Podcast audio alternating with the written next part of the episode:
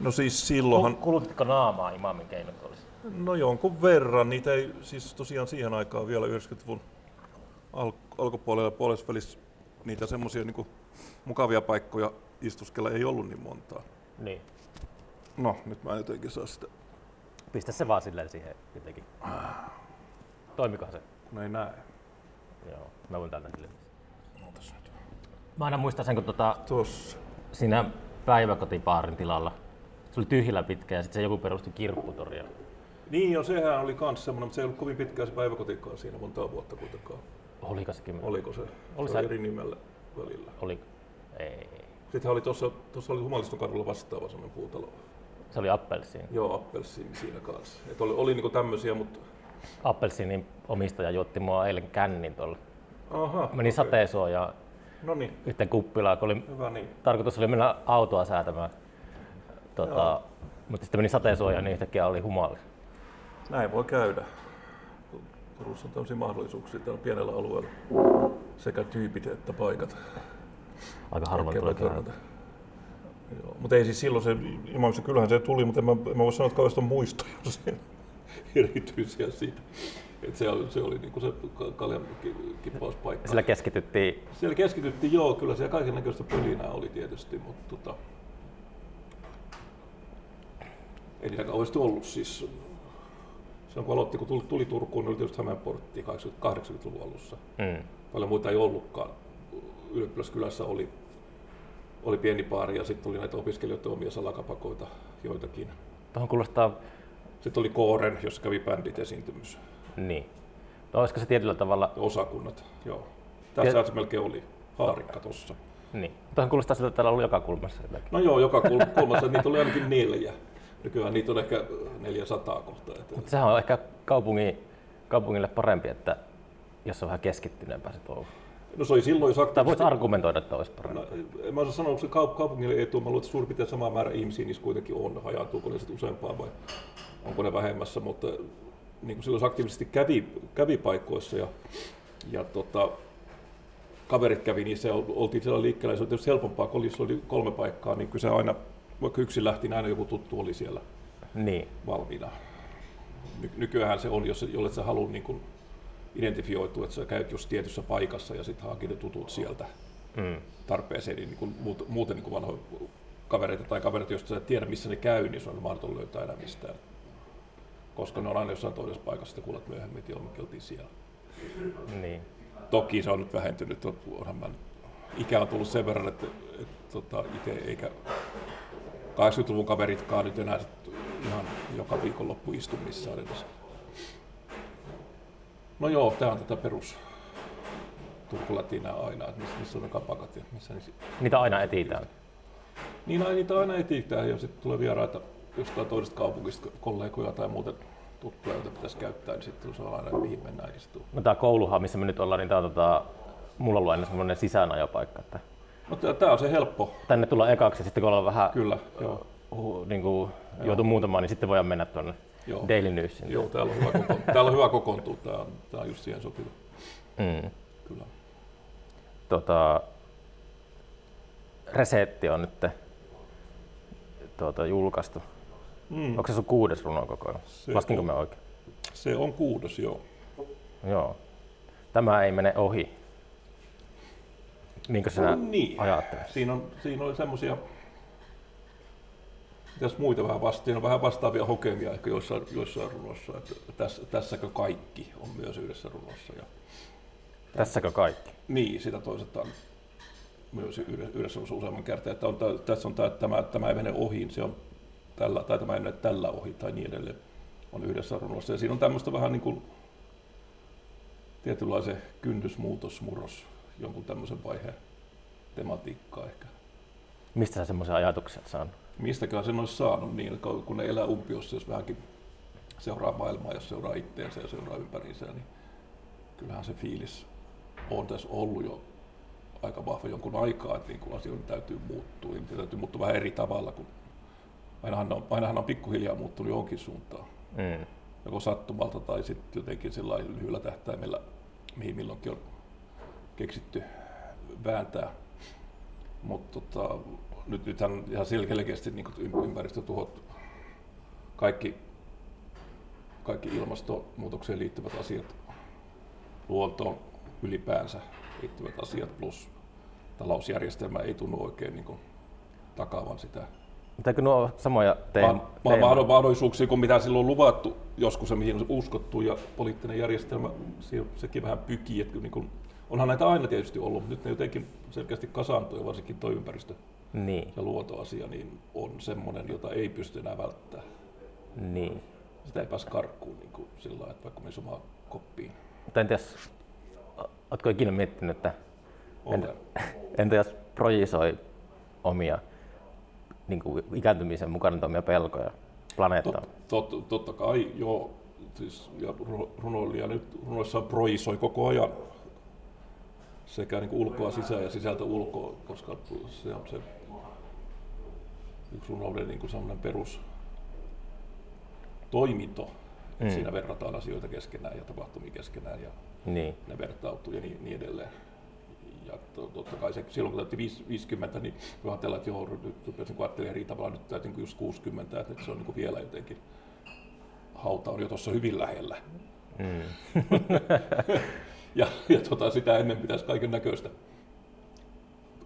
saada, saada tapahtumaan ehtii, mutta tota, ei, se, ei, se, ei se oikeasti kyllä se, ei se niin ole, koska kyllä tuota runoa tehdään kuitenkin harkitusti, niin kuin mä kirjoitan sillä, että mä mietin, mietin miten kun mä laitan sitä asiaa Että on impulsiivinen semmoinen. No kyllä, kyllä niin kuin siinä alkuvaiheessa, kun sitä materiaalia kasaa, niin se on hyvin impulsiivista ja sen niin kuin koneelle jos, jos mä kirjoittaisin paperille, niin se vihkoon, mutta nyt kun mä kirjoitan enimmäkseen koneella, kun on ollut mahdollisuus olla kotona. Kotona ei tule kirjoitettua vihkoon mitään?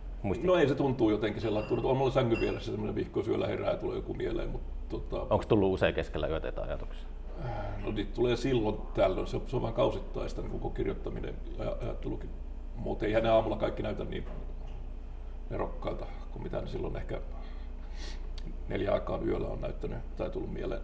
Mutta siis kone, koneella kun pistää materiaalia alkuvaiheessa, se on impulsiivista, että mitä tulee mieleen, niin yllättäviä joku kielikuva, se vaan niin poksahtaa jostain, että okei, okay, näinkin voisi ajatella, ja tämä sana voisi tarkoittaa tätäkin, voisi olla tämmöinenkin lauseen pätkä, tämmöinenkin riimi. Ja sitten jossain vaiheessa niistä alkaa vasta miettiä, että niin kuin miten, voisiko tässä tulla vähän enemmän jotain ideaa. Tai voisi kasvattaa, tai tämä voisi liittää tuohon toiseen, ja voisi tulla joku juttu. Ja siinä vaiheessa tietysti tulee se harkinta siihen myös, että mistä tämä oikeastaan kertoo. Tämä Onko se kuinka, hör, kuinka hörhöä ajatella, että on ikään kuin stenografi, tai semmoinen, onko se oikea termi, siis semmoinen, että sanelee jotain toiseutta, vai keksiikö itse niitä ajatuksia? No, Joskus kun keksii jonkun hyvän idean, niin tulee semmoinen olo, että se on oma idea.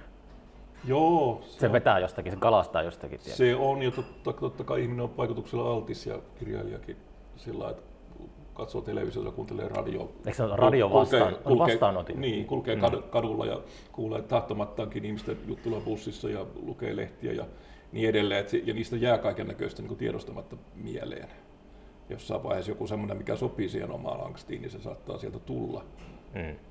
Ja on, on semmoisia, että pitää ihan lähteä tarkistamaan, että tuli itselläkin heti semmoinen olo, että mä nyt mä niin kuin suoraan kuppaan jostain pitkän pätkän. Niin.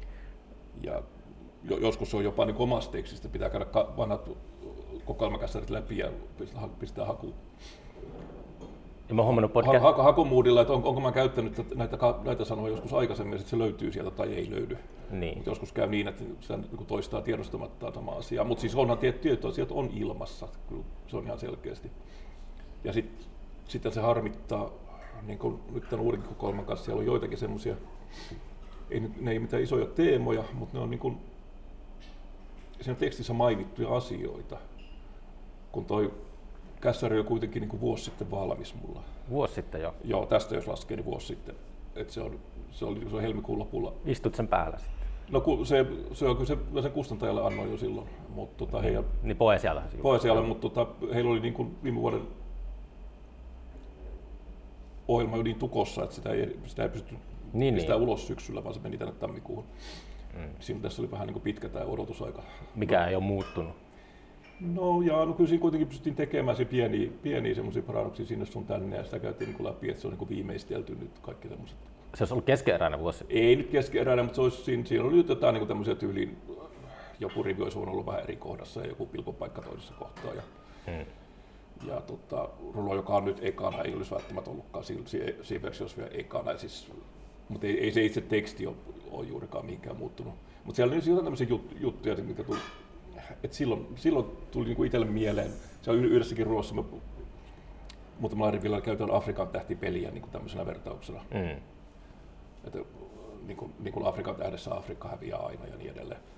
Ja okei, sitten viime, viime syksynä tai kesänä, koska, koska tuli suuri Afrikan tähti kate tuonne someen, missä tästä, tästä aiheesta, että niin kuin, kuinka se on kolonialistinen peli ja okay. tästä uudessa säännöt, mä ajattelin, että voi, voi niin kuin, per, perse, että nyt, nyt, nyt tämäkin tuntuu siltä, että kun tämä kirja tulee ulos, niin joku ajattelee, että no niin, se on tämänkin ottanut nyt tuosta pari kuukautta sitten. Seuraa Facebookia. Ja... niin, sieltä ottaa aiheet. Ja on, on, on muitakin tämmöisiä, mitkä tota, jotenkin on ilmassa, ja sitten kun kirja, kirja on sen verran hidas, että kun se julkistaminen kestää, niin voi, voi käydä niin, että joku muu ehtii niin kuin, tuoda jonkun asian julki tai käyttää jotain, jotain tota, mm. tämmöistä ver, verta, vertausta ja sitten tietysti vähän pänniä, että äh, mutta mä olin eka. Mm. ja, ja siis, mutta on, on tietysti isoja asioita, jotka on ilmassa, niin kuin just tämmöinen muutoksen tarve ja runokokoelmia kokonaisia on tullut ilmastonmuutoksesta ja ilmastonmuutosahdistuksesta ja niitä varmaan tulee tässä lisää. Niin. Ja kaikesta muusta niin kuin maailmanjärjestyksen ja kapitalismin kaatumisesta ja muuta. Että kyllähän, kyllähän nämä on semmoisia, joita on ollut varsinkin nuorempia mm. teksteissä niin. viimeisen kymmenen vuoden, etenkin viiden vuoden aikana paljon. Et ei niitä oikein voi välttää. Siis, tai, tai esimerkiksi siinä työlähteessä tarkoituksella ajatella, että nyt mä kirjoitan jostain. Mä en mene niin kuin tänne ollenkaan, vaan mä, mä, mä, mä niin kuin tätä latua ja mm. pysyn tässä. Kirjoitatko äh, hetkinen, Räntätäntä tuli, oliko se monta vuotta siitä nyt aikaa? Se tuli 17. Niin, niin onko sä, kirjoitatko silleen, keskitytkö tekemään sitä kirjaa vai kirjoitatko sä koko ajan kaikkea? Ja sit, miten, se, miten se toimii tämä homma? Ah, onpa hyvä ollut. Tota, Otitko sä, minkä sä otit? Mä otin lehtori. Tämä on lehtori myös. Oh, tämä on joo, niin tämmöiseen, niin kuin, jos ei halua mitään hifistellä ja etsi eksoottisia makunautintoa, niin tämä on hyvä. Hmm. Tässä mainostetaan, niin tietysti oletan, että tätä tulee jatkossa ilmaiseksi täältä paikasta paljon. Tämä on kolmas jakso, mikä mä teen täällä. No niin, joo. tota, niin, niin et, no mun kirjoitusrytmi on vähän semmoinen, että voi olla pitkiä aikoja, että mä kirjoitan mitään, ja sitten on taas aikoja, jolloin mä kirjoitan paljon ja putkeen. Hmm. Ja usein se on monestakin syystä niin, että kokoelma tulee ulos, tai kun se kässäri on valmis ja odottaa kokoelman tuloa, niin siinä voi raapustella jotain. Sitten se kokoelma tulee ulos, niin siinä on jotenkin täpinöissään sen joka kerta kuitenkin sen kirjan ulostulon kanssa, niin että siihen, siihen tulee kirjoittamiseen tauko. Tyhjä, että takki on tyhjä? Ta- takki ei välttämättä tyhjäkään, mutta se tota, keskittyminen siihen ihan johonkin muun tekemiseen, kun siihen edellisen kokoelmaan miettimiseen, niin se ei ole niin yksinkertaista aina, että siinä tulee, siinä tulee on se vähän tyhjäkin tietysti välillä, mutta siihen, siihen tulee semmoinen ikään kuin luonnostaan, että, että nyt ei niin kuin synny mitään semmoista samaa vauhtia uutta kuin mitä syntyi ehkä vuosi sitten sitä edellistä kokoelmaa. Ja tämä on ihan niin kuin normaali, sit voi mennä jonkun aikaa ja sitten mä keräilen sitä semmoista hajanaista fragmenttia materiaalia, mitä tulee mieleen jolattaa mm. säkeitä. Ja joskus ihan pieniä runojakin, mutta yhteen putkeen nyt yleensä ei puolta sivu pidempää tuu. Niin. Onko se aina, aina helpottunut olo vai keksitkö jonkun keino ahdistua, kun tuota, julkaisit kirjan? Kyllä se nyt helpon, helpottunut enemmän on kuitenkin. Hmm. Eka kokoelma oli vähän poikkeus, mutta se on varmaan aina poikkeus, että siihen liittyy niin paljon latausta. Mut, tota... Aloititko se vähän niin kuin myöhään? 2000-luvun alussa tuli? Joo, tuli niin. tuota, e- eka, se oli silloin kun Savukeidas aloitti. Niin, siis niin kyllähän mä, Sä olit koko ajan kyllä mä, kirjoit, kyllä mä kirjoittanut on jo sit nuorena lukiosta lähtien, mutta siinä ei silloin, silloin nyt ei ollut mitään kanavaa, missä olisi julkaista, tai ainakaan mulle ei tullut vastaan semmoista. Ja se vähän jäi niin kuin sellainen, että se oli niin kuin toisella kädellä tehty kuitenkin. Niin. Ja sitten oli kaikenlaista muuta seikkailua, niin opiskelua ja pientä bisnesyritelmää ja muuta, kunnes mä 90-luvun alkupuolella puolenvälin paikkeilla taas niin rupesin tosissaan tekemään, nyt mä, nyt mä kasaan kokoelman verran kun sitä sekalasmateriaali oli kuitenkin laatikossa. Mm. Silloin ihan laatikossa paperisena tietysti. Että kyllä tästä jotain syntyy ja vähän, vähän jäänyt uuttakin, mutta sen, sen kanssa kesti vaan niin pitkään se kakokolmen kanssa, koska silloin 90-luvulla oli vaan nämä isot kustantamot, jos ei halunnut omaa kustannutta tehdä. Niin. niin käytännössä oli niin kuin, se Rikka, Otava, Tammi, Kummerus, eikä paljon muita. Mm. Ja kun se systeemi oli se, että niihin lähdettiin se paperinen nippupostitse, ja se saattoi olla siellä vuoden ennen kuin siitä kuului mitään. Mm. Niin se, se oli vähän hidas se puuduttava sen kanssa. Viime oli Södikka, missä se oli kaksi vuotta, sinne ilmoitti sattumalta, mä näin silloin sen Södikan kustannustoimittajan Turussa, Turussa tunnisti ja kysyin asiaa, hän sanoi, että joo, hän on nähnyt. Hän sanoi ihan positiivisen lausunnon siitä Kyllä, mä kysyin, että kun se on ollut nyt kaksi vuotta, että mä haluaisin tehdä siihen vähän muutoksia kuitenkin, katsoa mm. sen läpi uudestaan. Että Vedit taas, taas, taas, taas kaksi vuotta. Että, joo, että hän laittaa se. Se tuli mulle, mulle viikon päästä ja mä pidin sitä pari viikkoa. Muuttelin, muuttelin sitä vähän niin kuin omasta mielestäni paremmaksi niitä vanhoja juttuja ja lähetin takaisin, niin se oli puoli vuotta. Mm. Ja sitten tuli, sit tuli se kirja, että valitettavasti emme ole kiinnostuneet. Mm. Eli siis tämmöisen tuhlaantui kauheasti, kauheasti aikaa ja sitten se oli täällä vielä vielä tota, pyöri jonkun, jonkun aikaa ennen kuin Ville sitten sitä kysyi, hän oli kuullut, että mulla on kässäri ja niin kuin periaatteessa valmis kässäri ja heillä, heillä oli pistämässä kustantamoa pystyyn, sieltä tuli Hirvosen Esa, kokoelma tuli ensin. Se oli ensimmäinen savukeita? Se oli ensimmäinen savukeitaan oikein tämmöinen varsinainen kokoelma, että jotain, jotain tuli niitä antologioita pari ensin. Hmm. Mutta se Hirvosen Esan kokoelma oli eka ja mulla Oliko se palindromi noin vai? Ei se ollut se vielä, se oli se Harlem, okay. mikä tuli eka. Ja sitten tuli, mul, sit tuli multa silloin 2002 talvella helmikuussa, tuli kans just silloin synttäriaika. Miten sä aikanaan innostut runoudesta? Vaan niin vanhoja juttuja nyt kyllä. Siis Onko sulla jotain niin kuin... so, so, sodan jälkeen siinä Näitä, siis mutta näitä niin kuin, Suomi Undergroundin, näitä Intoa ja Jarkkalainetta vai?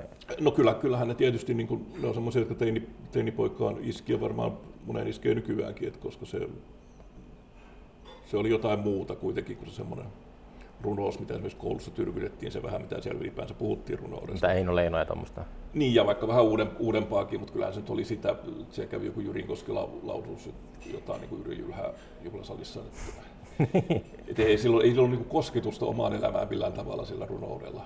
Eikö Yrjö Jylhä päättänyt päivänsä tuossa Yrjö Jylhä ampui itsensä jo tuossa. Tossa, tota, mä kävin, mä kävin yli, mun viisadehammas poistettiin siellä samassa. kadun porttikongissa, joo. Se on yksityinen, oliko se porttikongissa? Joo, tai siinä en mä nyt mä en osaa rastia pistää just siihen kohtaan katua. Mutta siellä oli yksityinen hammaslääkäri ja mä kävin joo. poistamassa tuota viisadehampaa, niin joo. siellä joku sanoi, että Yrjö Jylhä päätti päivässä tässä joo. huoneistossa. Niin, no huone, sisältä taisi olla, vai oliko se porttikieltä, mä en ole ihan varma, joo. missä, missä se tapahtui, mutta siinä, siinä kyllä jo. Joo, Turu, onhan Turussa tämmöisiä Turun tämmöinen menneisyys. Mutta toki siis, jos ajattelee, siinä, koska on se kiinnostus alkanut, kun on ollut itse lukiossa 70-luvun lopulla, mm. niin totta kai nämä, se lähti varmaan esim. proosan kautta, että näistä beat Liedossa oli aika hyvä kirjavalikoima niin kuin semmoista 60-luvun kamaa jostain syystä. Siellä oli silloin ollut joku sijainen varmaan kirjastohoitajana, koska sitä ennen ja sen jälkeen siellä oli semmoinen hyvin konservatiivinen täti-ihminen, joka esimerkiksi Anja Kaurasen Sonja Outa ei suostunut sinä aikana ottaa, kun se oli hänen mielestä pornoa.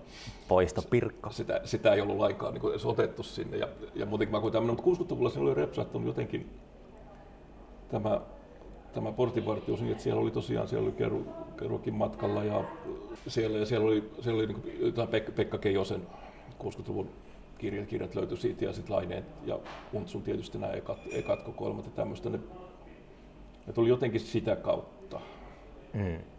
niin kuin tämmöisen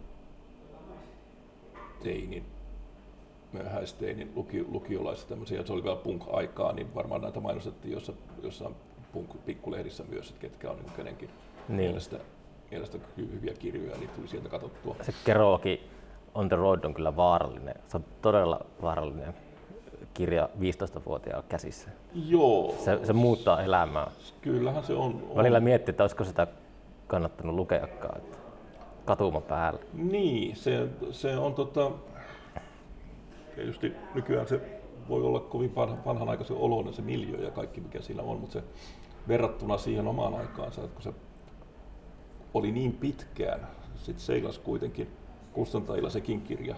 51 muistaakseni Keruaksen kirjoitti ja mm. 57 se taisi tulla vasta ulos kustantajilla. Jotain semmoista, joo. Suurin piirtein näin, että Keruak ehti siinä monta kirjaa kirjoittaa siinä välissä, jotka oli niin valmiina odottamassa sitä, että se, se eka kirja tulisi kustantajalta ulos, ja sittenhän niitä tuli seuraavan kolmen vuoden aikana varmaan kymmenen kirjaa. M- mutta onko kuuluuko se siihen koulukuntaan, että Kerouac ei oikein koskaan yltänyt lähellekään samalle tasolle On the Roadissa? Kyllä se mun mielestä ylsi. Kyllä siellä on, mä, mä, tykkään, mä tykkään siitä, missä se on siellä, kun se vietti kesän siellä, se oli siellä tornissa jossakin siellä. The Desolation. Joo, se oli ihan... Se, joo, joo, se on, se on, se on myös mun suosikki. Ja tietysti Big Sur, jossa se on ne jopohulluusharhat siellä kanjonissa. Hmm. Ja se, siinä on niin vahva se kuvaus, se, se ympäristö- ja fiiliksen kuvaus, vaikka siis ta, tarina sinänsä on olematon ja teema on vaan se, että tota, beatnikit se sekoilee ja yksi, yksi on pahasti viina, hmm. viinapäissään ja peloissaan siellä, mutta se on, se on niin väkevästi kuvattu se touhu, niin. se vetää mukanaan. Ja niitä on, tietysti Dharma Bombsissakin on paljon, paljon hauskaa, vaikka se on sellainen sekaava beat-elämän kuvaus enimmäkseen sitten kuitenkin.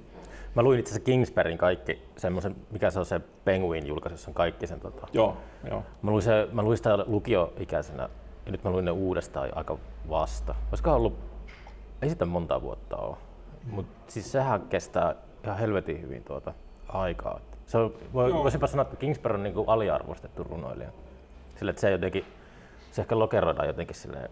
No siis koko, mun mielestä koko tuo, ehkä tuo beat-osasto on sillä vähän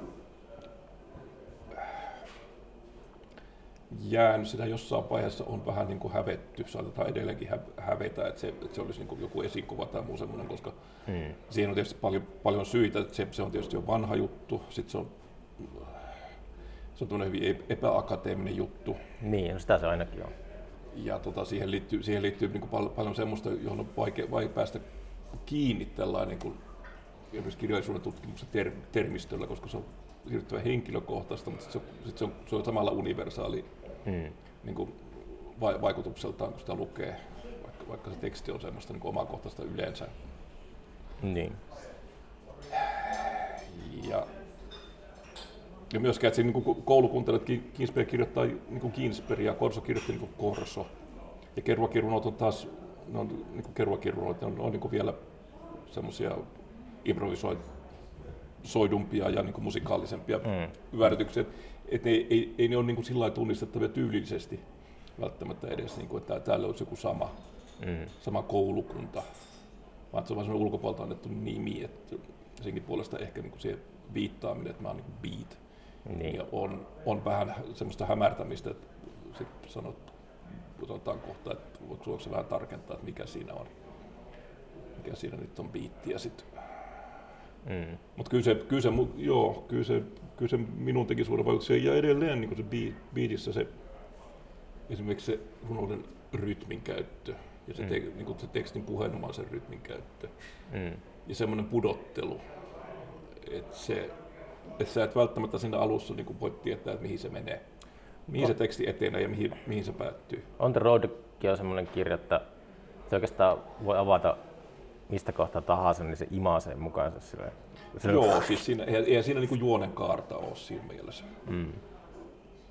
Tai, se, tai se pitää etsiä jostain muualta kuin niistä tapahtumista, mitä sä kuvasit ainakin. Että... Mm. Onkohan tuommoiset liik... Li- se on hyvin moderni siinä suhteessa mm. myöskin. Niin. Et siinä on hylätty, hylätty niin juonirakenne ja se yhtä hyvin kappaleet voisi olla toisessa järjestyksessä hyvin pieni muutoksin siellä. siellä, siellä ja mm. se, se ei niin siihen lukuelämykseen kauheasti välttämättä vaikuttaisi.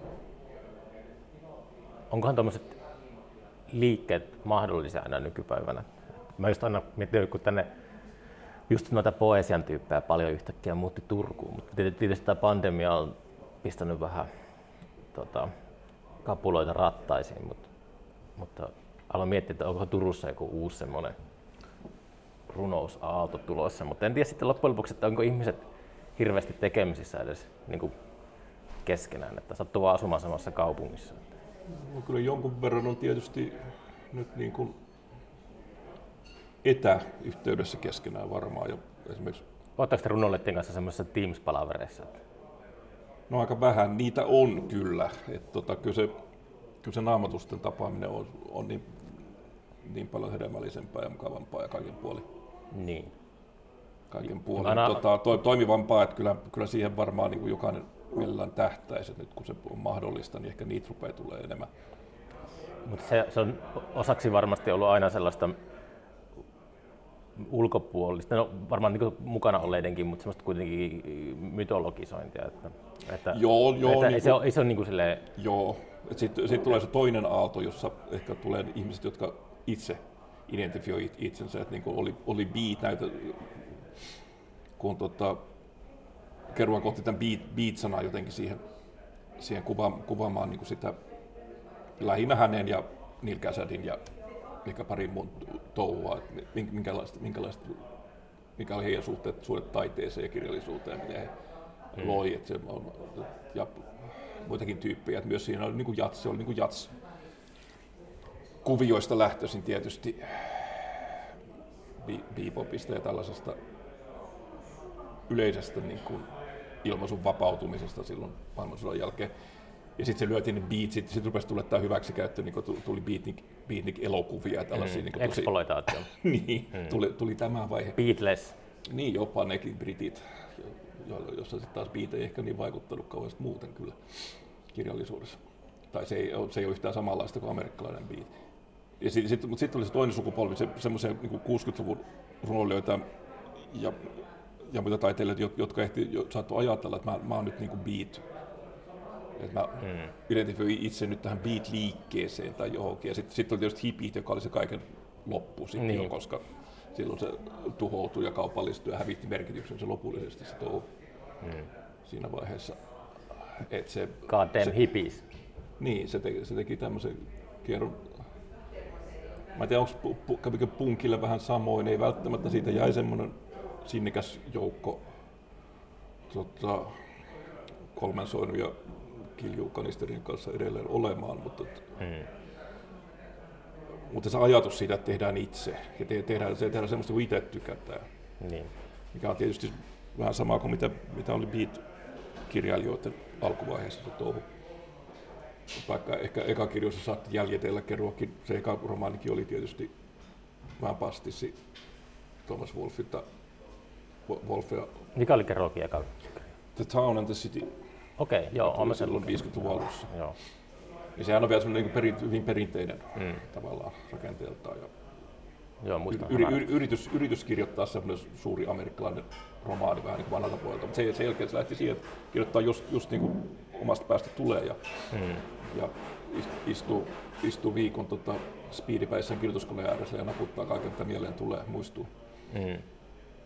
Hunter S. Thompson oli tota, tosi kriittinen Kerouakia kohtaan, mutta sitten sille kävi itselle samalla tavalla kuin Kerouakille, että se, eihän Hunter S. Thompsonkaan saanut mitään järkevää aikaan niin viimeiseen 30 vuoteen, mitä se oli elossa.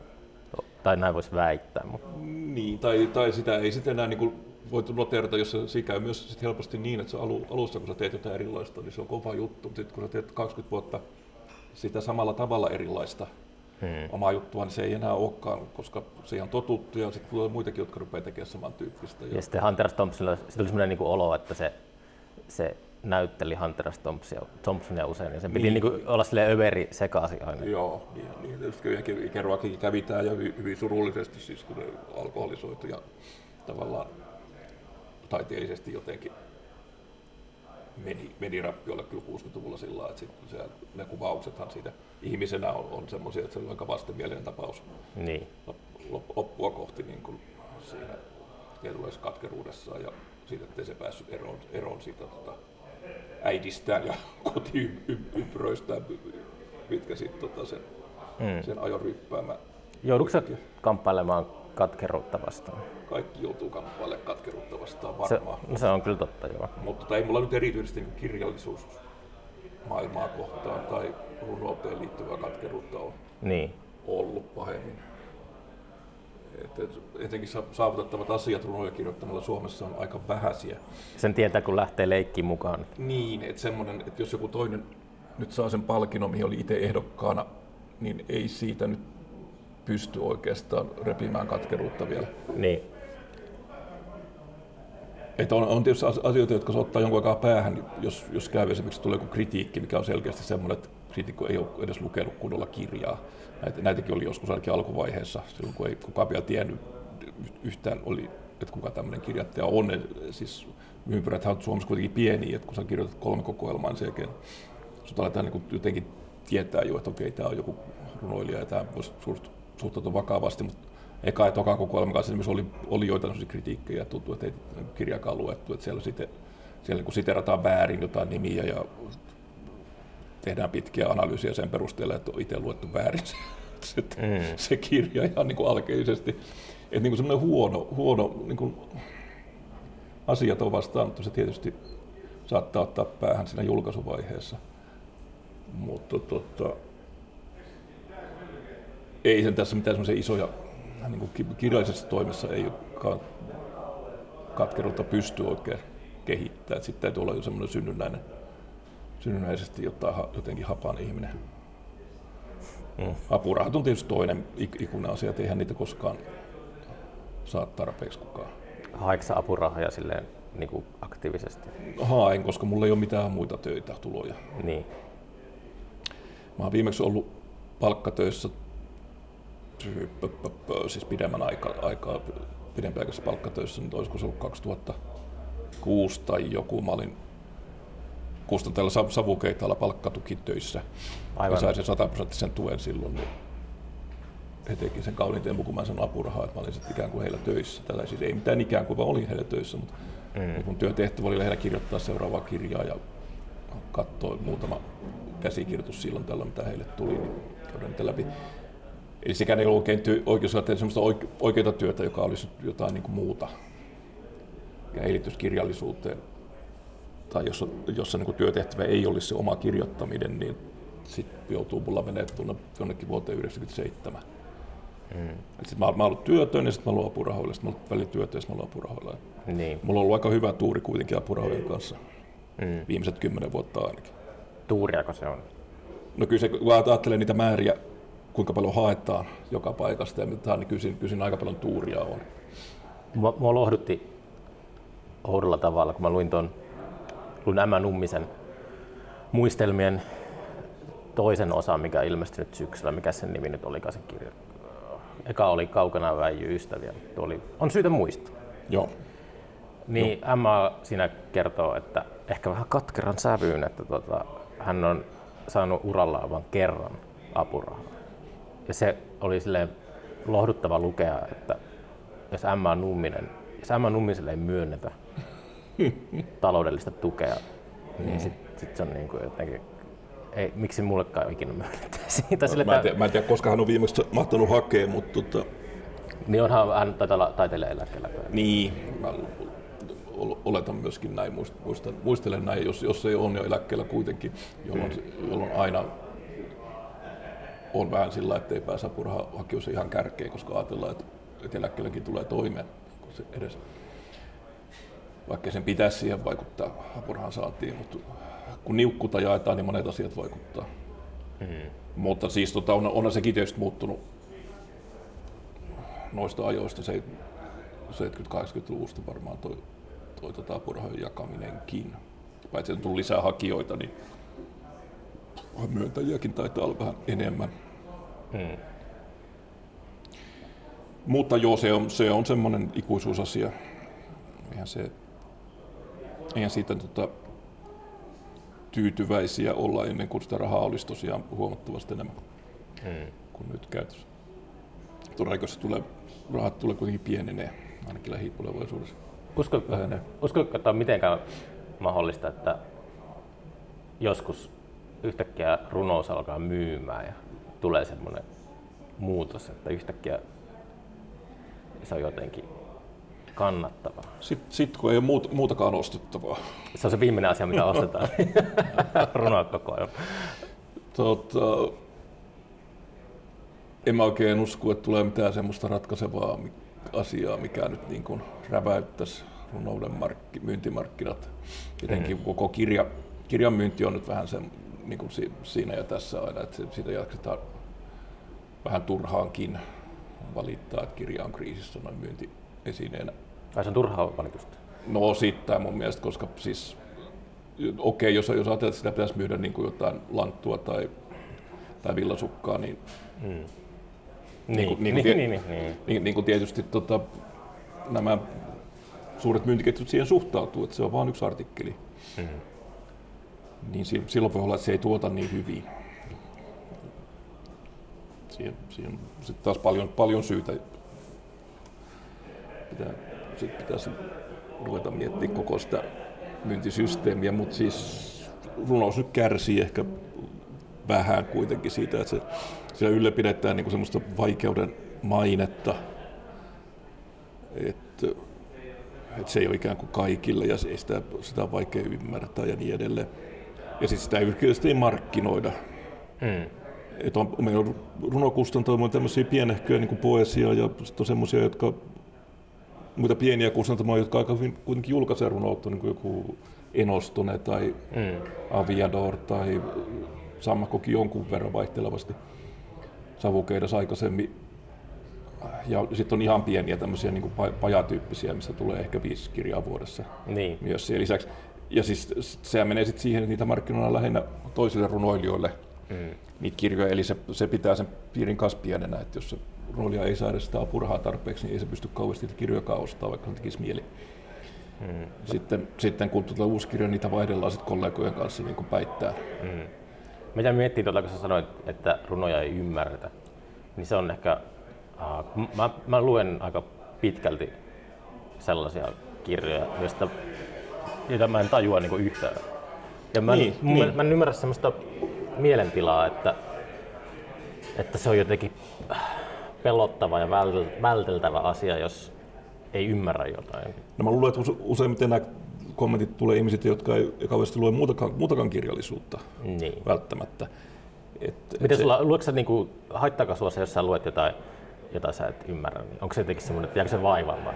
Ei, koska mä ymmärrän kaiken. Sä ymmärrät kaiken. Niin. Paitsi jos, on, jos on kielellä, jota mä en ymmärrä. Siis, Finnegan Sveikkiä tuota, tulkitset tuosta vaan. niin, siis se, te, kysy, niin, jos sitä lähtee tulkitsemaan, jos, jos, sitä, jos siihen suhtautuu niin kuva-arvotus tai ristisena tehtävä tai, tai joku semmoinen, että, että tässä on nyt annettu ikään kuin vihjeitä ja mun pitää ratkaista, että mistä, mikä, tä- mistä se oikeasti sanotaan, Mm. niin kyllä se sitten menee vaikeaksi. Okei, jotkut voi tykätäkin siitä tietysti, ottaa, keksiä jopa väkisin tämmöisiä haasteita. Että tässä on nyt joku jippo ja tässä on nyt joku rakenne ja tässä on nyt joku tämmöinen arvotus, mikä, mihin pitää niin kuin perehtyä. Mutta siis kyllähän ylipäänsä niin kuin kaikkia voi lukea sillä, että aloittaa alusta ja etenee kohti loppua, jollei muita pakottavia ohjeita ole annettu, niin se menee päähän, jos se on, jos se on niin kieltä, jota ymmärtää, niin okei, se voi vaan, se kyllä se on ehkä vaan, se on niin outo, että, ehkä se jopa niin pelottaa jotain lukijaa semmoinen. Joku kutsu nykykulttuuria, ää, nykykulttuurin kuluttajia Disney-aivoiksi. Ja se Disney-aivo on mun mielestä ihan hyvä termi siihen, että se kuvaa aika osuvasti sitä, minkälaista tota, mielistelyä ja alhaista rimaa tarjotaan tuolla. Al- alasta rimaa ja myös niin kuin semmoista, silloinkin kun on kertomus, niin senkin pitää olla semmoinen, että se on niin kuin heti siinä kaikki. Että kun asiat sanotaan, ne tarkoittaa just sitä. Mm. Mikä on se ensimmäinen, ensimmäinen tulkinta, mikä mieleen tulee. Se, sehän pitää paikkaansa ja mennään eteenpäin, se on hyvin selkeä.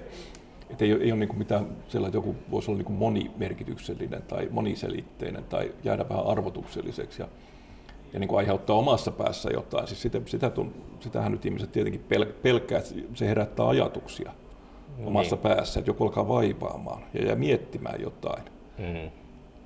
Et, et niin kuin nyt, nyt vaan manipuloidaan tämän tekstin taholta, tai nyt mulla tulee jotenkin semmoinen syyllinen olo, kun tässä ke- kerrotaan tämmöisiä asioita, ja mulla kun vähän tuntuu, että niin kuin, jotain vikana tässä maailmassa. Se vaatii hirveästi voimavaroja, että pystyy elämään sellaisessa oravan pyörässä, että tekee työtä, jolla ei ole minkäänlaista merkitystä yhteiskunnalle, mitä aika paljon nykyään tehdään. No, tässä niin kuin, tota, olen kamppailut hirvittävän paljon niin kuin mun kulttuurituottaja ammatin ja näiden taidejournalisti ammatin merkityksen tuota, punnitsemisten kanssa, mutta sitä kieltää helposti todellisuutta ja sitten jos sinne aivoihin livahtaa vaarallisia, tai livahtaa sellaisia ajatuksia, jotka vähän tökkii ympärissä, niin se saattaa se keskittyminen herpaantua ja sitten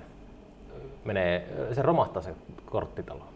Mm, joo, joo, siis no se semmoinen oman tekemisen merkityksen pohdinta tai semmoinen epävarmuus siitä, että onko tällä nyt oikeastaan mitään mieltä ja olenko, vaikka tällä olisikin, olenko mä edes nyt niin hyvä, että mun kannattaa tätä tehdä, että, että se, jotta se että joku muu varmaan tekisi sitä kyllä paremmin ja niin edelleen. Mm.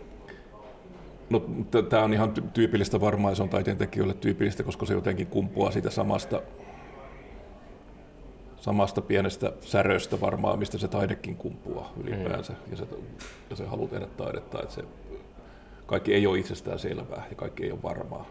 Mm. Ja niin kuin, kaikki, kaikki ei löydy niistä, selity, niistä selityksistä, mitkä on jo tarjolla yleisesti, että sit, sit pitää tehdä jotain omaa ajatuskoetta asioiden maailman suhteen. Siis somehan nyt on tietysti räjäyttänyt sen ja tämmöinen mahdollisuus, että kuka tahansa niin hetken, hetken korkea verensokeri huumassa voi, voi, voi niin pistää, möläyttää takaisin, vaikka olisi kuinka arvostettu ja tärkeä taiteilija, että, että mitä tämäkin on ja menisi kunnon töihin. Ja mm. en, en, en, ymmärrä tätä täysin tarpeetonta ja tämä ei tuota kansantaloudelle mitään ja, ja tämän, tämän tyyppistä heittoa. Että, ja se, että pysyy, pysyy niin kuulina sen suhteen, että ei anna, anna sen niin purra itseensä sen, sen tämmöisen räksytyksen, niin se on, se on tietysti kuluttaa energiaa myöskin, että pitäisi pysyä pois kokonaan niistä se käy ihan helppoa, koska sä kuitenkin tiedät, että siellä koko ajan on tämmöinen, että okei, varmaan niin tuhannet ihmiset on sitä mieltä, että runous on ihan turhaa. Että niin hmm. pitääkö mun niin keksiä tosiaan perustella itse, itselleni tätä koko ajan. Että tämmöistä ei ehkä ollut 70-80-luvulla niin paljon, jolla, jolla virallinen kanta oli se, että niin arvostetaan, annetaan valtion palkintoja ja, ja otetaan punkkua niille tuolla presidentinlinnassa ja hmm. joka paikassa niille runoilijoille, joilla tietysti runoilijoita oli, julkaiset runoilijoita oli paljon vähemmän Hmm. Ja ne olivat paremmin ruodussa minusta, minus myös, että ne ei niin kuin kirjoittanut ihan miten sattuu niin kuin nykyään. Niin. se homma on mennyt ihan niin kuin, se on pois kontrollista runouskin jo. Pois kontrollista? Se on ihan käytännössä, koska ei, ne, se ei ole enää Södikan ja Otavan ja Tammen ja Kummeruksen kustannustoimittajien määrättävissä, että mitä julkaistaan. Niin. Vaan siis siellä, siellä on vaikka mitä niin se, se on hyvä asia minusta, mm, näin niin. on. Mutta siis niin kuin tämmöisen tiettyjen arvostusta jakavien järjestelmien kannalta se on, se on niin kuin mahdoton. Mm. Hei tuon kalja, mä ostan sulle seuraava. No niin. Kuuntelijat, pistäkää mulle 20 euroa mobiilepeilyn. Sanon, make the ends meet. Mä tarjoan runoilijalle kaljaa kallissa baarissa. Joo, tää on kallista kaljaa. Pari istuttu osansa. Joo. No niin, nyt on maisterit tuota, no niin. huulilla ja tota, noin. Uh, mites toi, sä, mä oon ajatellut, että sä tykkäät esiintymisestä tosi paljon. Pitääkö, no. pitääkö paikkaa? Onko se semmoinen pakkopull? Ainakin sä oot usein niin esiintymässä. No, se, on, se on vähän molempia. Tietysti tilaisuudet vaihtelee ja syyt, syyt joskus joutuu esiintyä, joskus pääsee esiintyä. Milloin sä joudut esiintymään? No esimerkiksi kun Valtasaari Runoviikkoa ollut tekemässä kymmenen vuotta ja niin, niin. varsinkin viimeiset viisi, viisi vuotta niin kuin hyvinkin, hyvinkin se oli mun tekosia kokonaisuudessaan. Siinä, kyllä siinä oli semmoisia, että niin joutui esiintyä tavallaan, että illalla olisi voinut miettää muutenkin mm. juontamassa jotain. Että mikä ehkä välin, välin näkyykin, että juonot, juonot saattaa olla semmoisia, että ne lähes karkaa käsistä välillä. Karkaa käsistä? Niin, että sieltä tulee höpistyä niin kuin, esimerkiksi esiteltyjä, esiteltyä seuraava runoilla jotenkin hyvää omituisesti joskus ja niin edelleen. Että, siis ei, siis ei voi sanoa, että, että niin kuin en tykkää tai tykkää, se ei ehkä liity siihen, mutta semmoinen, että jossain vaiheessa jossain vaiheessa mä niin kuin lakkasin jännittämästä sitä liikaa. Jolloin... Miten sä jännitit, kun sä jännitit liikaa, niin miten sä ilmeni sitten? No se menee niin kuin tavallaan yliyrittämiseksi siinä. Mm. Tai ei, ei niinkään mene lukkoon, vaan sillä lailla, että, sillä lailla, että niin kuin, kun lukee, niin lukee liian nopeasti ja ei, ei ota yleisöä huomioon. Ja, että on vaan siinä, jotta pääsisi pois. Niin. Että se, se, se, se alkuvaiheessa se oli tämmöistä monasti. Paitsi sitten, jos otti tarpeeksi häppää, niin sitten rentoutuu. Niin, sitten alkaa puhe sammaltamaan. Ja puhe alkaa sammaltamaan, mutta ei saa aina tekstistä selvää siellä hämärässä valossa ja sitten voi tulla muitakin, muitakin sillä Otsalampun kanssa. Niin, se olisi kätevä. Olisi ollut semmoiset mukana. Mutta siis jo, jo niin kuin pitkän aikaa viimeiset 15, melkein 20 vuotta ne on sillä että et mä en ole enää kyllä jännittänyt esiintymistä, mikä on joskus voi olla huono juttu, että semmoinen pieni semmoinen adrenaliinin nousu tekisi kuitenkin hyvää. Mm. Kyllähän sitäkin on, ja nythän mitä mä oon pyrkinyt, mutta on tosi vaikea saada keikkoja, niin on bändin kanssa, muusikon kanssa, kun meillä on ollut tuo Diodi. Diodi? Diodi, eli siis Helas Vuonot, bassot ja kitarat ja Pekka Tolonen koskettimet ja okay. elektroniikka ja kaikki muut, muut Nämä on vanho, vanhoja tuttuja. Niin, eli siis tota, tämmöinen kokoonpano, mutta koska runo tapahtumien järjestämisessä liikkuu niin pienet rahat, niin jo, jo niin runoilija plus kahden muusikon saaminen keikalle yhtä aikaa ei ole kovin helppoa. Mm. Kaikki pitäisi saada kuitenkin siitä se palkkio. Teidän pitää feikata, että te olette oikeasti niin kuin musiikki musiikki. Me, joo, meidän täytyy tehdä joku pop-sinkku. Niin. Mä luulen kesä, kesäksi joku semmoinen kiva hitti mm. tässä. Että on, on tässä korona-aikana kovasti puhuttu ja poistettu, että joo, että tehdään, meidän pitää tehdä jotain äänitettä, että viimeistä laitetaankaan nettiin johonkin.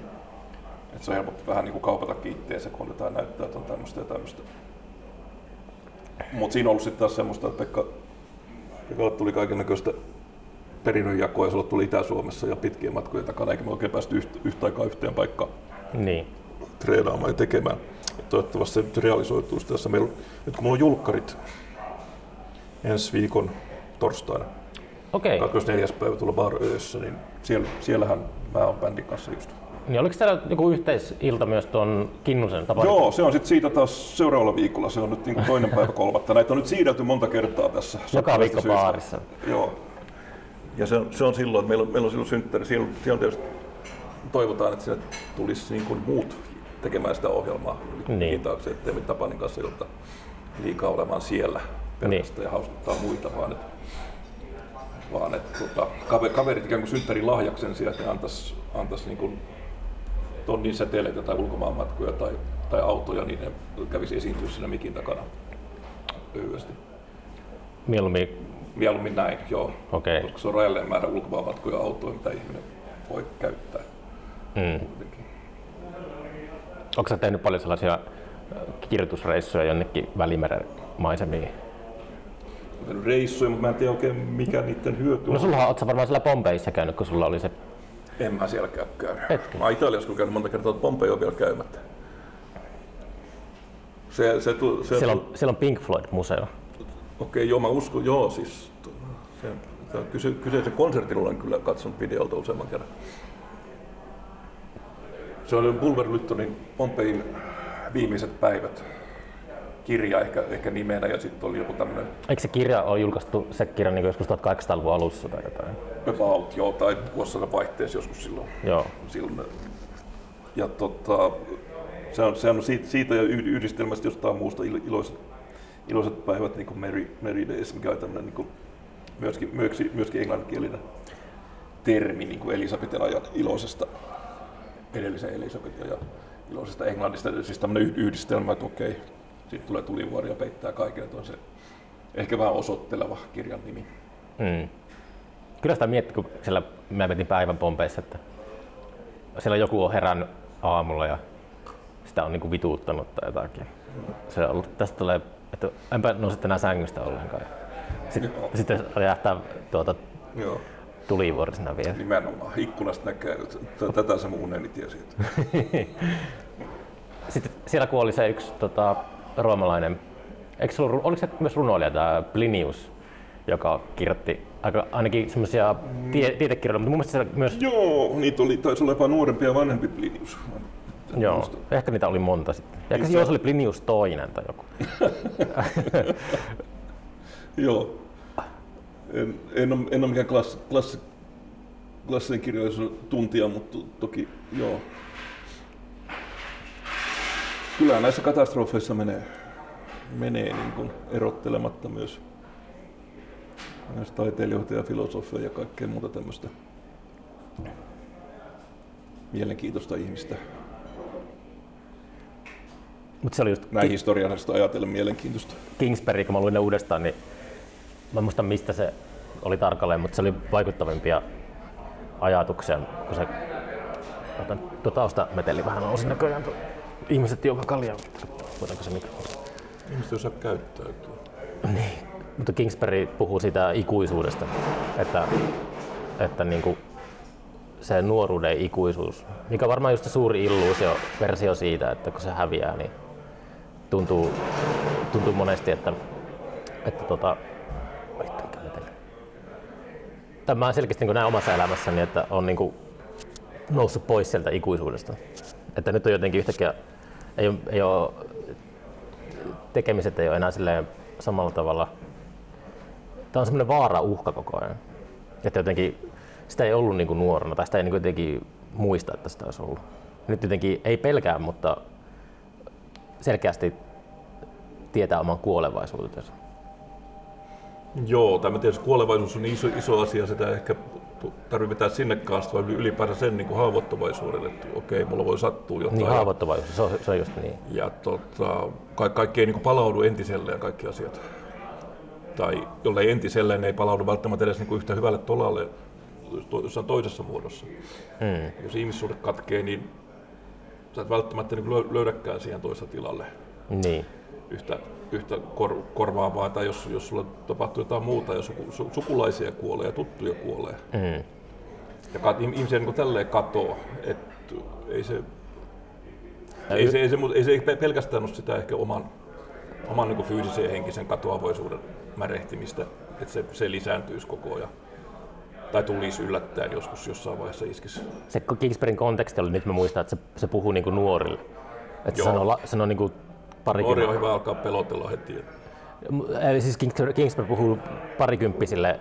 Se oli semmoinen, oliko se joku semmoinen valmistujaispuhe, mikä se Amerikassa pidetään, tiedätkö? Se sanoi, että nauttikaa ikuisuudesta. Se oli, se, Mm. siihen mä kiinnitin huomiota, että, että se tarkoitti just sitä, että nauttikaa ikuisuudesta, niin se tarkoitti sitä, että nauttikaa siitä. Joo, joo. Kyllä, Tota. kyllä se näin pitäisi. Ja kyllä ehkä runoilijallakin on hyväksi, että se jos on, tai jopa välttämätöntä, että se semmoinen illuusio, on, jos, se, jos, jos se on illuusio, säilyy sitä ikuisuudesta kuitenkin.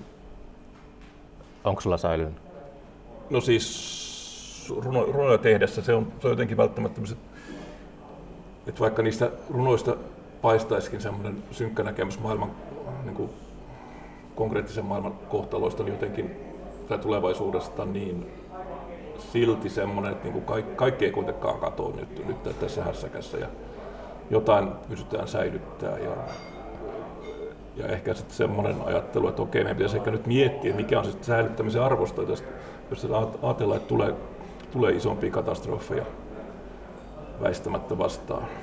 Jos tässäkin kohtaa... Su- Suomi häviää jääkiekko MM-finaaliin. Niin, jopa. Niin mutta, mutta siis tässäkin kohtaa kadu, kadulla velloo meri sadan vuoden päästä, niin mitä me sitten... Sillä velloo sateenjäljiltä nytkin on. Niin, melko sitä lähdetäänkö tuon nytkin toki, että tästä, tästä voidaan ehkä lähteä harjoittelemaan. Mutta siis, että, että on, tulee, tulee niin isoja katastrofeja, että, että niin kuin tämä systeemi, järjestys, joka ylläpitää meidän niin sanottua sivilisaatiota siinä mielessä kuin se nyt on, ja niitä ed- edellytyksiä tämmöisen kulttuurin ylläpitämiseen, niin se saattaa ei täysin romahtaa, niin ainakin niin kuin vaurioituu niin pahasti, että olosuhteet on ihan toisenlaiset.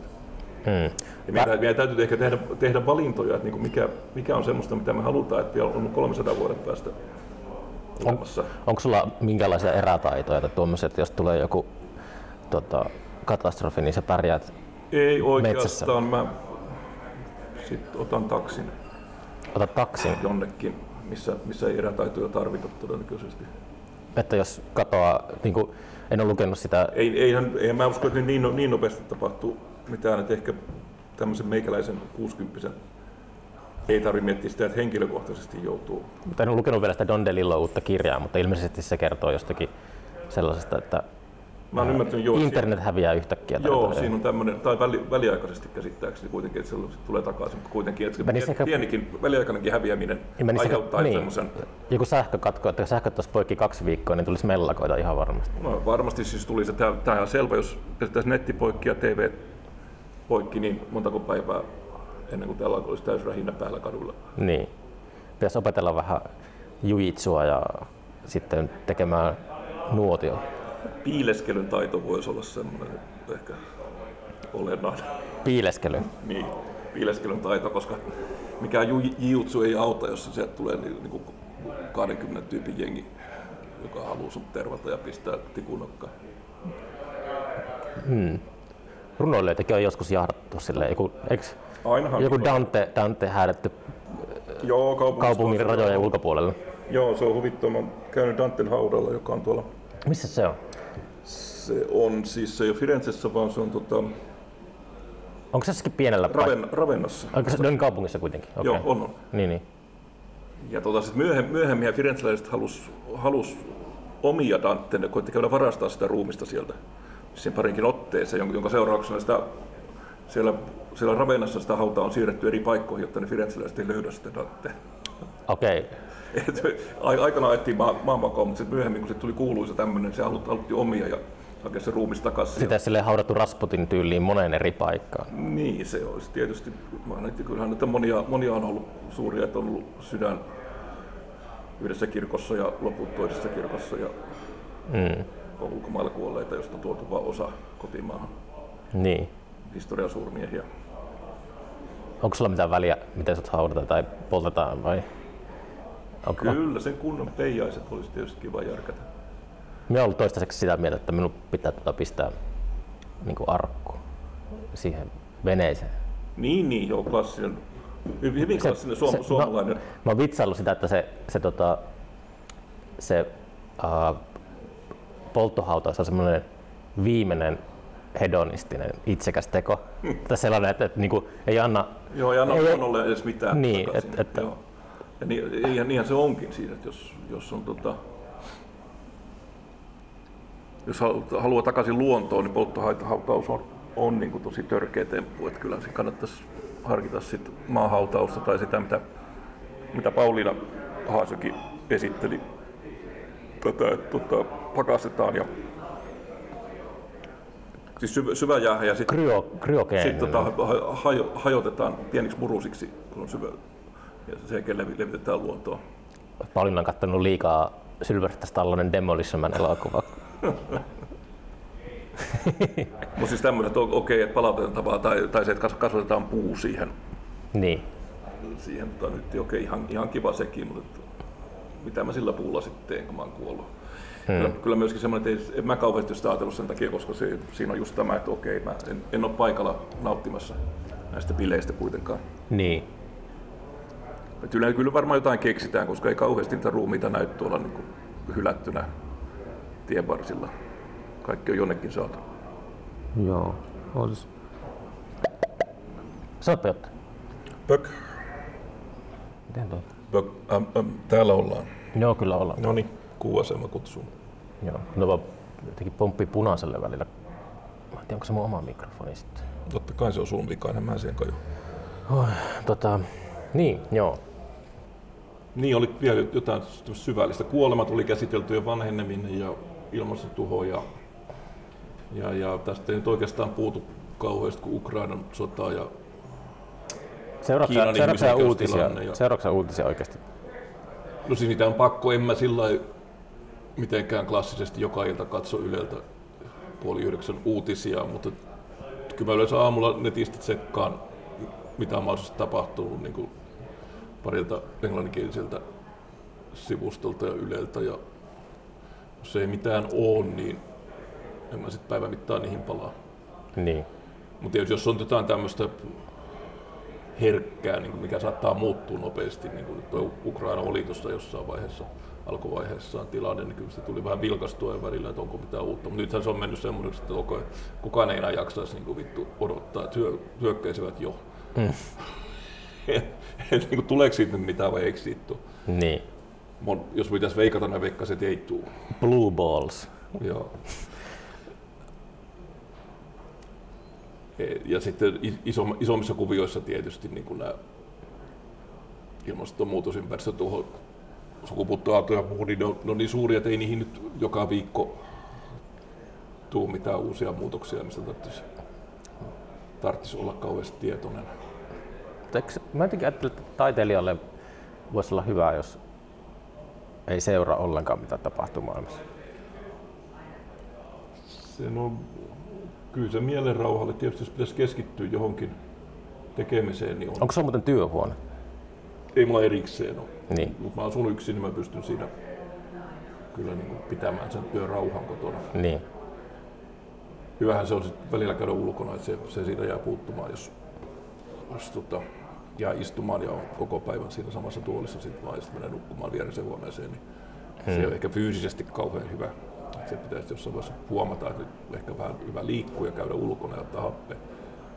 Mitähän taiteelle tapahtuisi, jos tämmöinen epävakaa sulkutila, jo paikat osittain auki, tämmöinen tilanne jatkuisi vielä vuosikausia. Loppuuko tarinat maailmasta? Ke- Kellekään ei tapahdu enää mitään. Ei ne tarinat loppuu ja siis kirjallisuudessa ja muuallakin niin enimmäkseen kertaa samoja tarinoita uudestaan ja uudestaan, niitä vaan vähän modifioidaan. Ja niitä perustarinoita niin paljon on, että joka kirjassa oli sitä uutta juttua. Mutta ei tietenkään henkilökohtaisesta elämästä ei niin kauheasti pysty ammentamaan, jos sitä ei ole. Mm. Et kyllä se varmaan sikäli saattaisi muuttaa. Että, et, tota, sen, sen tyyppistä kirjallisuutta on vaikea, vaikea tehdä, jos, jos, jos mä en tänään tehnyt mitään, eikä viime viikolla paljon mitään, mutta kun luin netistä muutama artikkelin, niin Niin. siitä tulee tekstiä, jota ei jaksa kauhean pitkään lukea, joka on toinen. Mutta siis on, kyllähän tietysti ollut ajanjaksoja jaksoja, satoja vuosia, jolloin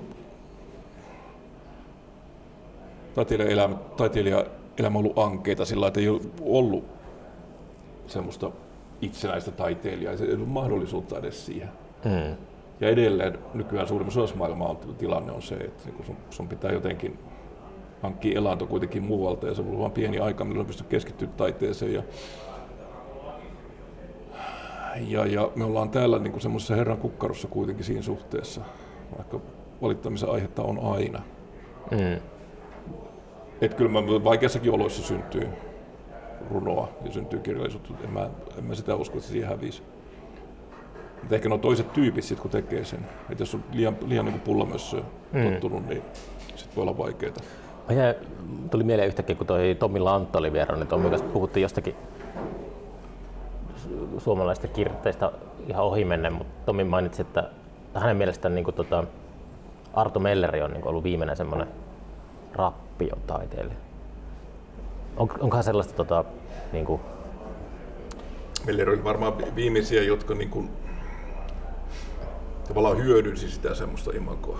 hyödynsi imagoa? Niin, siis sitä rap, semmoista rappiota imagoa se selkeästi, että ei, ei Niin. niin. mitenkään tietoisesti pyrkinyt sitä välttämään. Niin.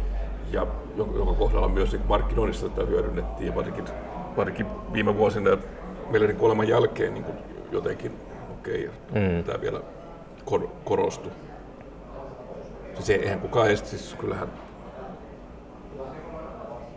mahdollisuuksia on, se, koko ajan sanotaan, että huumeita on enemmän ja helpommin saatavana kuin koskaan ennen ja punaviini myös, myöskin on tarjolla niin kuin ennen ja ja sillä voi elää, elää niin kuin rappioelämää,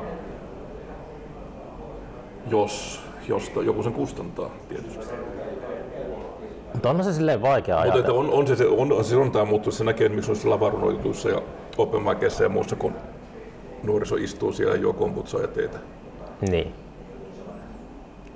Mutta mut jos on asiat... Et ei, ei siitä, siitä ei voi syntyä niin hyvää taidetta kuin se 70, 80, 90, 2000-luvun alun taide, jos, jos on pelkällä teeli. Niin Niin. kyllä päihteillä on tietty, kyllä niissä tietty välttämättömyys on, että jotain pitää, pitää niin pistää itsensä alttiiksi semmoiselle, mitä ei pysty täysin itse kontrolloimaan myös jossain vaiheessa. Ballard oli tota, poikkeussäännössä, että sehän eli ihan tota, todella sellaista keskiluokkaista lähiöelämää. Ja jotenkin sen, mä oon entistä enemmän niin kuin viime aikoina alkanut miettimään ehkä enemmän Ballardia kuin lukemaan sitä uudestaan, mutta sen ehkä näkee sieltä jostakin rivien välistä, kun se on aika kieroutunutta kuitenkin, niin ehkä se on, mä näkisin, kenenkään kanssa mä vänkäsin tästä asiasta, ehkä Herttelin kanssa. Että Herttel on niin silleen, että, että, tuota, niin kuin, että hän ei usko siihen, niin kuin, että taiteilijan tarvitsee olla tekemisissä sisäisen pahuutensa kanssa. Se on, sekin on vähän eri juttu sitten kanssa, koska, koska se pahuus on jotain vähän enemmän. Että ei se välttämättä, jos käyttää päihteitä ja, ja tota, mutta se kato, jos... Harrastaa, harrastaa, harrastaa niin kuin lyhyitä, lyhyitä seksisuhteita ja elää jotenkin sillä porvaillisesta näkökulmasta hollittomaksi, niin se ei Mut, tarkoita sisäistä pahuutta. Mutta se tarkoittaa sitä, että, että on, joutuu käsittelemään sitä ja tiedostaa sen, niin sitä paetaan päihteellä. Että jos tekee just jotain, uh, tai siis se pimeä puoli, että, että, että jos sä yhtäkkiä, kun suurin osa ihmisistä ei ymmärrä sitä, että kaikkeen sisällä on se pimeä puoli. Ja sitten jos sitä joutuu, joutuu sen kanssa niin flirttailemaan, niin sitten mm. se, päih, se tie päihteesi on niin, kuin niin helppo, helppo keino unohtaa. Joo, no siis oike, oikein nyt vakavasti asiasta puhuen, niin tietenkään se niin kuin alttius erilaisten päihteiden käyttöön, alttius muuten niin semmoiseen levottoman elämään, vähän niin kuin ADHD-tyyppisesti päivästä päivään menemiseen, niin eihän se nyt korreloi taiteellisen lahjakkuuden kanssa sinänsä, okei, okay, voi, voi olla kummin päivää, hmm. mutta se, kyllähän se vaikuttaa siihen sisältöön. Et jos jossain vaiheessa on ollut aina näitä semmoista vähän niin kuin liian siistiksi pese, peseemistä myös, myöskin, että on sanottu, että okei, meidän pitää erota. Ei, ei, ei, ei se Saarikosken runo, silloin, mikä oli runoilija, ei sillä ole mitään tekemistä sen kanssa, että hän oli alkoholisti, että kuinka hän ryyppäsi.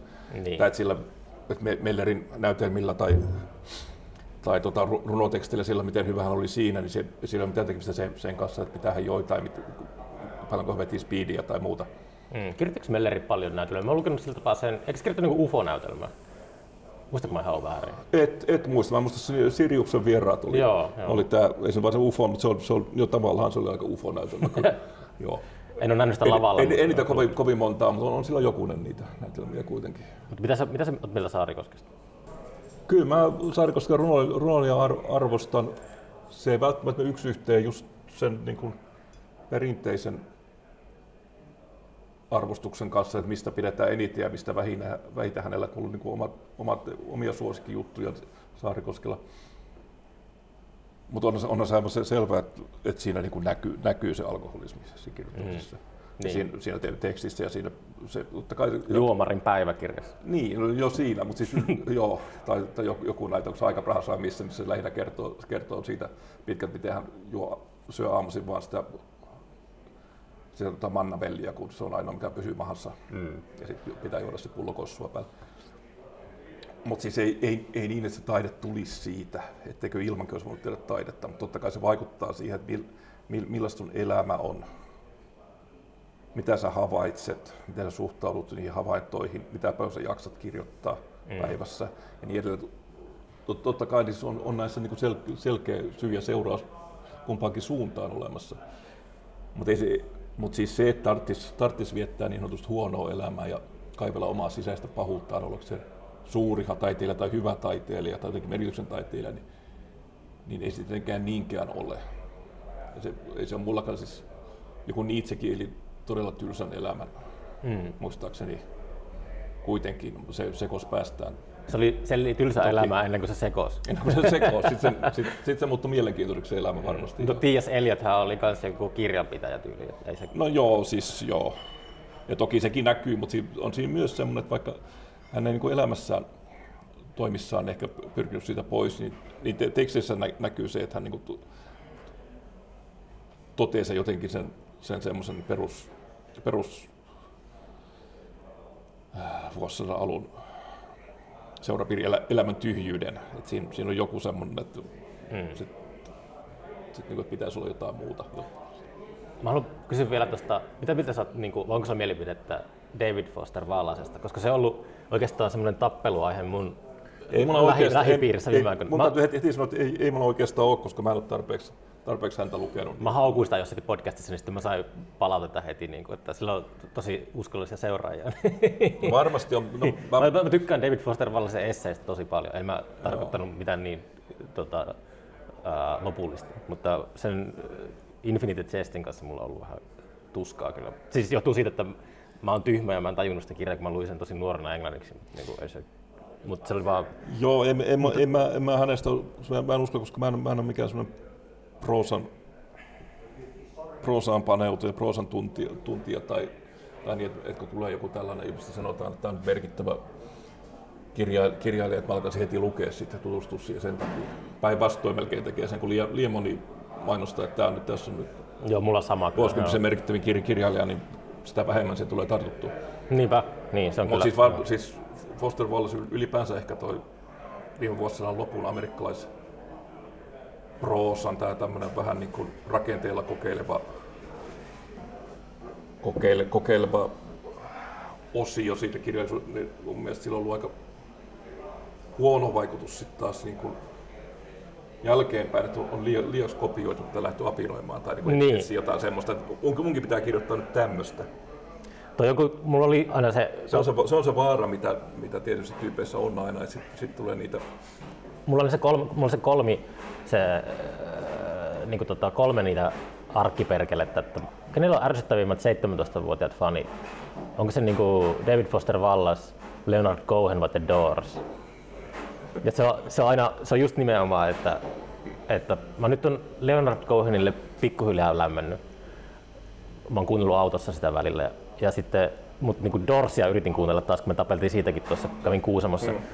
Ja se Dors oli aivan hirveän kuulosta mun, mun niin kuin korviin. Ai joo. Ja, mutta se, just, se on niin, kuin niin sitä niiden taiteilijoiden seuraajista kiinni ehkä se, että miten niihin suhtautuu. Ja se semmoinen leima jää sitten loppuiäksi. 17-vuotias David Foster Wallace-fani on tosi niin kuin urpo. Silleen jotenkin, Joo, jota, jota inhoaa lukiossa. Ja tie- tietysti jos, on, jos fanittaa 17-vuotiaana samo, samoja asioita kuin sanotaan vaikka 67-vuotiaana, niin siinä on, siinä on joko niin kuin todella syvä, syvällisesti asiaa miettinyt tai, tai sitten sit on suuria ongelmia ihmisessä. Niin. Etkä vaihtoehto on oikeastaan kaksi, koska, koska tota, ihminen, ihminen muuttuu kuitenkin moneen kertaan siinä matkalla. Et Kuka sulla oli teini-ikäisenä suuri idol? Oliko sulla sellainen? pistit, pistit aika pahan, niin kuin joku yksi tyyppi, ne ei, ei ehkä sillä lailla. Vai oliko se just ne beat-tyypit tai silleen? Nyt, nyt puhutaan siis 70-luvun lop- loppupuolesta, niin okei. Oli paljon, oli, oli sellaista musa, musa josta vaan tykkäsi tietysti, mutta ei, se ei ehkä ollut idoleja. Punk kausi, kun se alkoi, niin se, sehän nyt iski aika lujaa tietysti 70-luvun lopussa. Se ei, se ei tullut lietoa vielä 77 eikä 78, mutta se tuli sitten 79. Miten sä törmäsit, mistä löysit punkin? Niin miten se tuli? No kyllä se ihan radiossa tuli ja sitten jotkut, jotkut koulukaverit alkoi niinku vaaduta jostain, Hmm. jostain niinku et- Eppujen tai Pellen ekoista levyistä silloin. Mä mietin aina, että miten Ramones niin on Suomessa ollut. Että Ramones on niin jotenkin, mä oon tykännyt No se. Ram, Ramones oli semmoinen, että siihen on omaa kokemusta. Se tietysti musiikkilehtien kautta tuli, jos luki, luki soundia, niin sieltä nousi. Eikö Ramones kuitenkin, kun mä tykkäsin Kävi- ala, kävi- ala-asteella hirveästi Ramonesista, niin eikö se kuitenkin ollut Kyllähän niin ne, ennen punkkia?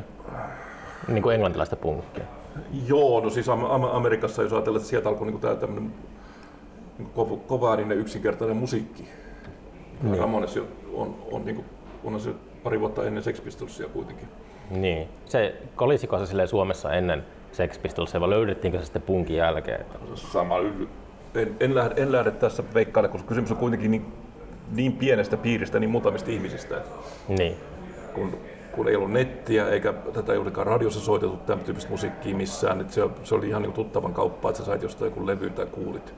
Niin. Tai, tai oli, sulla oli joku, joku vanhempi sukulainen tai vanhempi kaveri, joka seurasi jotain englanninkielistä musiikkilehdistöä esimerkiksi. Niin, tota, tota on miettinyt paljon, että jos olisi ollut, Nämä oli ne ainoat kanavat, että sä tietää mistään edes. Sitä on miettinyt, että jos olisi ollut erilaiset kanavat tietyssä iässä, niin olisi ihan hyvin olla joku hevaari tai tällainen. Niin kuin, että ty, ty, ty, ihan eri reittiä pitkin. Mulle, mulle tuputettiin heviä Kuusamossa, mutta mä torjuin sen kyllä. Et, mä, Zero Nine. Mä olin aika itse, itsepäinen. Tota, mutta Zero Nine oli sille, mä oon niinku nyt niinku tutustunut myös heihin ihmisenä myöhemmin, mutta oh. äh, on alkanut arvostaa heidän musiikkia niinku nykyään, mutta silloin, silloin kun se oli, oli niin pääräikäisen, oli just semmoista, että se oli niinku isovelimusiikki. Me kutsuttiin Iron Maideniakin isovelimusiikiksi. Se oli silleen, me ollaan sen verran niinku nuorempia. Joo, aivan. Kyllä, kyllä siis ei, ei sit, kun, eikä meillä ollut kotona myöskään niin soittopelejä. Mä saisin kasetti, mulla oli joku kasettimakka vielä ihan niin kuin siihen asti, kunnes mä muutin Turkuun opiskelemaan. Niin. Et se, se, mitä pystyi itsellekin hankkimaan, niin se oli hyvin rajattu määrä. Et se punkin jälkeen, mikä kol, kolahtiin, oli, oli just ehkä, no Doors tietysti. Joo. Eikä mä ole siitä, siitä koskaan niin sillä päässyt, päässyt irti, mutta se on tullut silloin vaan kuunneltu niin puhki aikanaan. Mm. Et ei mulle tarvinnut enää pitkään aikaa laittaa Dorsia soimaan, koska mä muistan ne biisit. Mm. Mitä sä suosittelit tämmöiselle ihmiselle, joka on inhonnut Dorsia koko ikänsä? Mistä mä oon yrittänyt kuunnella jotain niiden kokoelman mutta se vaan ei se... Ei, sitä, ei sitä pakko kuunnella. Mikä sun suosikki Doors-levy on? Ah. Kun niissä, niissä on kaikissa melkein hyvä pointti. Se on, siinä on ehkä eka ja sitten toi Oliko eka vaan niin pelkkä The Doors? Joo. Okei. Okay. Mä taisin kuunnella LA Womania tuossa autossa. Se, no se, si- jos olisi ollut CD, niin se, se olisi lentänyt niin kuin ikkunasta. Se on, se on sitten aika toisen tyyppinen, kallistui siihen, siihen niin kuin enemmän enemmän siihen blues. Niin. Blues mä loppukohti ja Morrison Hotelli on myös semmoinen, joka mulla oli nyt ekoja kasettien joukossa, mitä mä hankin, että mä oon sitä senkin kuunnellut jo silloin aika paljon. Mm. Mutta siis nyt, nythän on tullut niitä jälkeenpäin niitä live-äänityksiä niistä keikoista. Niin. Ja siis se, siellä on semmoista sekoilua, että niitä, niitä on kyllä mielenkiintoista kuunnella. Okei. Okay. Niitä keikkatalenteita, koska, koska se on ihan eri kuin levy, levyjä, jos, jotka on sellainen aika niin kuin sen ajan henkeen, melkein pop-henkeen kuitenkin tehty, että biisi, biisi, biisi, biisi. Niin. Mutta siellä livenä saattaa olla niin kuin hyvin pitkiä 20 minuuttia vieressä versiota jostain Light My Fireista tai jostain muusta, missä siellä välissä tulee kaikki muita biisejä. Mm. Et myös ei välttämättä ole pelkästään omia biisejä, vaan niin vierasbiisejä vedetään, vedetään siellä, siellä joukossa. Ja niin se, se on niin kuin sellainen, siis se keikka, konteksti tavallaan on se, se Doors semmoista kiinnostavaa, että se on niin kuin happening se keikka. Okei. Okay. Happening. Morrison, Morrison voi olla enemmän tai vähemmän sekaisin, mikä vaikuttaa siihen, miten onnistunut se on. Mm. Et jos, se, jos se vaan niinku huutelee sieltä yleisölle eikä niinku pääse missään biisissä mukaan, niin se on aika heikko esitys. Niitä ei ole kauheasti onneksi tarjolla niitä äänitteitä. Että ne on... Tiedätkö kuka keksi Happeningin? Happening-sana vai Happeningin? Niin, mitä Happeningit oli ennen festareita. Se on fasistien tuota, se, on, se on Filippo Tommasi Marinetti joo. 20-luvun Italiassa alkoi alko järjestämään happeningeja. Ja... Kyllä, joo. Ei se, sinänsä ehkä, että se olisi kauhean fasistinen konsepti, että se, se vaan on sama, samat tyypit jotenkin lipessit, futuristit ja silloin Italiassa niin kuin Mussolini kelkkaa. Tietyllä tavalla katsoo noita aidattuja tapahtumia ja silloin ne järjestyksen valvojat ja sitten jos äh, tapahtuma erehtyy vielä käyttämään sellaista promootiovalokuvaa, että siinä on se ihmismassa niin kuin lavaa edessä, niin kyllä sen voi vetää semmoisen viivan siihen ainakin, että on tässä jotain sellaista? No on siis, se on siis semmoista massoille tehtyä niin. viihdettä ja mass, massojen niin kuin manipulointia, mutta totta kai siinä on sitä. Se on jossain pelle, missä pellen piirissä se on, että tota, jengi, jengi poko ylö, ylös, alas, ylös alas paikoillaan. Että, mm. Kasvottomat vartijat tietää kaikki keinot pitää väkijoukko aloillaan. Niin, kasvottomat vartijat. Muistaakseni se menee näin. Onko se juoksen villilapsi tai joku näistä vanhoista kuppiisesta? se, se menee jotenkin näin, missä, missä jo silloin, niin kun, kun, kun se oli heidän kohdallaan niin kovimmillaan se in, innostus, niin he itsekin totesi sen, että okei, tämä on tämä. Tai se yhtyä Jarin punkon typerää levy pyörivä ympyrä. Kasvattamaan var, vartija, niin toi tuli mieleen se Moskovalaisen museon vartija, No, niin. piirsi silmät kasvottomille. Joo, oliko se Malevitsi vai? Tauluilla. Joo, vaikka ne se kuitenkin näytti, joo. Joo, siis kun, kun olisi, olisi luovaa potentiaalia, jota ei pysty toteuttaa, niin sitten tulee tällaista. Niin. Mutta tota, Reset-runokokoelmaa voi tilata tuolta Poesian nettikaupasta. Kyllä. Mä sain sen Poesian Kimmo lähetti mulle pdf sen, kun halusin kuitenkin lukea sen ennen podcastia Okei. ja oli kirjastosta hyvin tota, menossa se, niin on tuota, No hyvä, että on menossa. mm. Ootko tota, äänikirjojen ystävä? En, en ole kyllä kauheasti testannutkaan, mutta, mutta, mutta en, en, mä us, en mä usko, että mä jaksaisin keskittyä. Se on niin erilaista. Niin ja se on. Mulla on kuitenkin sillä että mä haluan mielellään katsoa niin toisen kerran jotain riviä tai mennä taaksepäin tai palailla sillä että mennä kirjaa. Niin. Jo Silvia Hossen just suositteli sitä Laura Lindstedin, tota, oliko se joku esse, jonka se kirjoitti äänikirjoja, se haukkui äänikirjoja siinä, niin No hyvä. se oli tuolta ihan, kun siis Mika Rättö vieraili podcastissa, niin Rättö papa- vapaatti 20 minuuttia äänikirjojen puolesta. Hän on niin lukihäiriöinen. Tota. No, se, on, se, on, se on tietysti toinen, Mut toinen, se- juttu, toinen juttu silloin, että jos se on niin kuin selkeästi se mukavampi tapa tutustua. Mut, ja siis siinähän olisi mahdollisuus tietysti tehdä niin kuin, tavallaan äänitaidetta, äänitaideteoksia, niin kuin ihan eri, eri, lähteä kokonaan tekemään eri pohjalta. Niin, Te tehdä sitä kuunnelmallisempi ja niin edelleen, lisätä siihen muuta kuin se, se, että vaan joku lukee sen tekstin. mm. Ja ei aina edes kauhean hyvin. Onko sun, tota, kun sä kirjoitat, niin onko sun niinku, äh, runot kirjoitettu lausuttavaksi ääneen? Ajatteleeko sä sillä, että nämä niinku, toimii äänen lausuttuna? Aika suuressa määrin on, mutta ei välttämättä kokonaan. Et kun mulla on aika tärkeää myös se, miltä ne näyttää paperilla, kun me painetaan se graafinen ilme. Niin, no sulla, sulla on ne Et- et- sivujen komposit. Niin, levittäytyy sivulle tietyllä Joo, tavalla, muuta se joo. on myös aina, mutta mut kyllä, mut, kyllä mä niinku siitäkin myös koitan vähän huolehtia, että siinä olisi joku semmoinen siinä tekstin rytmissä, siinä flowssa, että miten se kulkee se teksti. Niin, Niin kuin semmoinen tie, tietty, jolle nyt help, helppous, niin kuitenkin semmoinen, että se niin kuin vetää eteenpäin sitä. Tai jo- jos se tökkii, niin sit se tökkii tarkoituksellisesti, että siinä on sitten jostain syystä niin kuin myös merkityksen tasolla joku katkos siinä, että nyt pysähdytään tähän ja sitten se lähtee taas. Et kyllä, kyllä ne tavalla on, on niin kuin kirjoitettu ikään kuin se olisi ääneen puhuttua puhetta. mm. Mutta ei, ei niin kuin täysin, ei, ei, ole- ei ole sillä ajateltu, että mä kir- kirjoitan niin, että mä pystyn tämän suoraan tästä lavalta helposti lukemaan, koska mä saatan lavalla, etenkin, etenkin bändin kanssa, mutta muutenkin joskus vähän muuttaa sitä. Mm. niin, En mä esimerkiksi pidä kat, katkaisen niin kuin tekstiä just siitä, missä se kirjassa katkaisee hyvin vaihtuu välttämättä, mm. vaan se on, se on lähinnä se pituus, mikä tulee kerta, kerta lauseella henkäisyllä ulos. Ja sitten jos, jos on joku hankala, niin mä saatan ihan vaihtaa sen, ja jättää jonkun pois, jos se ei tunnu puhuttuna hyvältä. No mun tekstiä kuitenkin, että mä voin tehdä niillä, mitä mä haluan. Mm.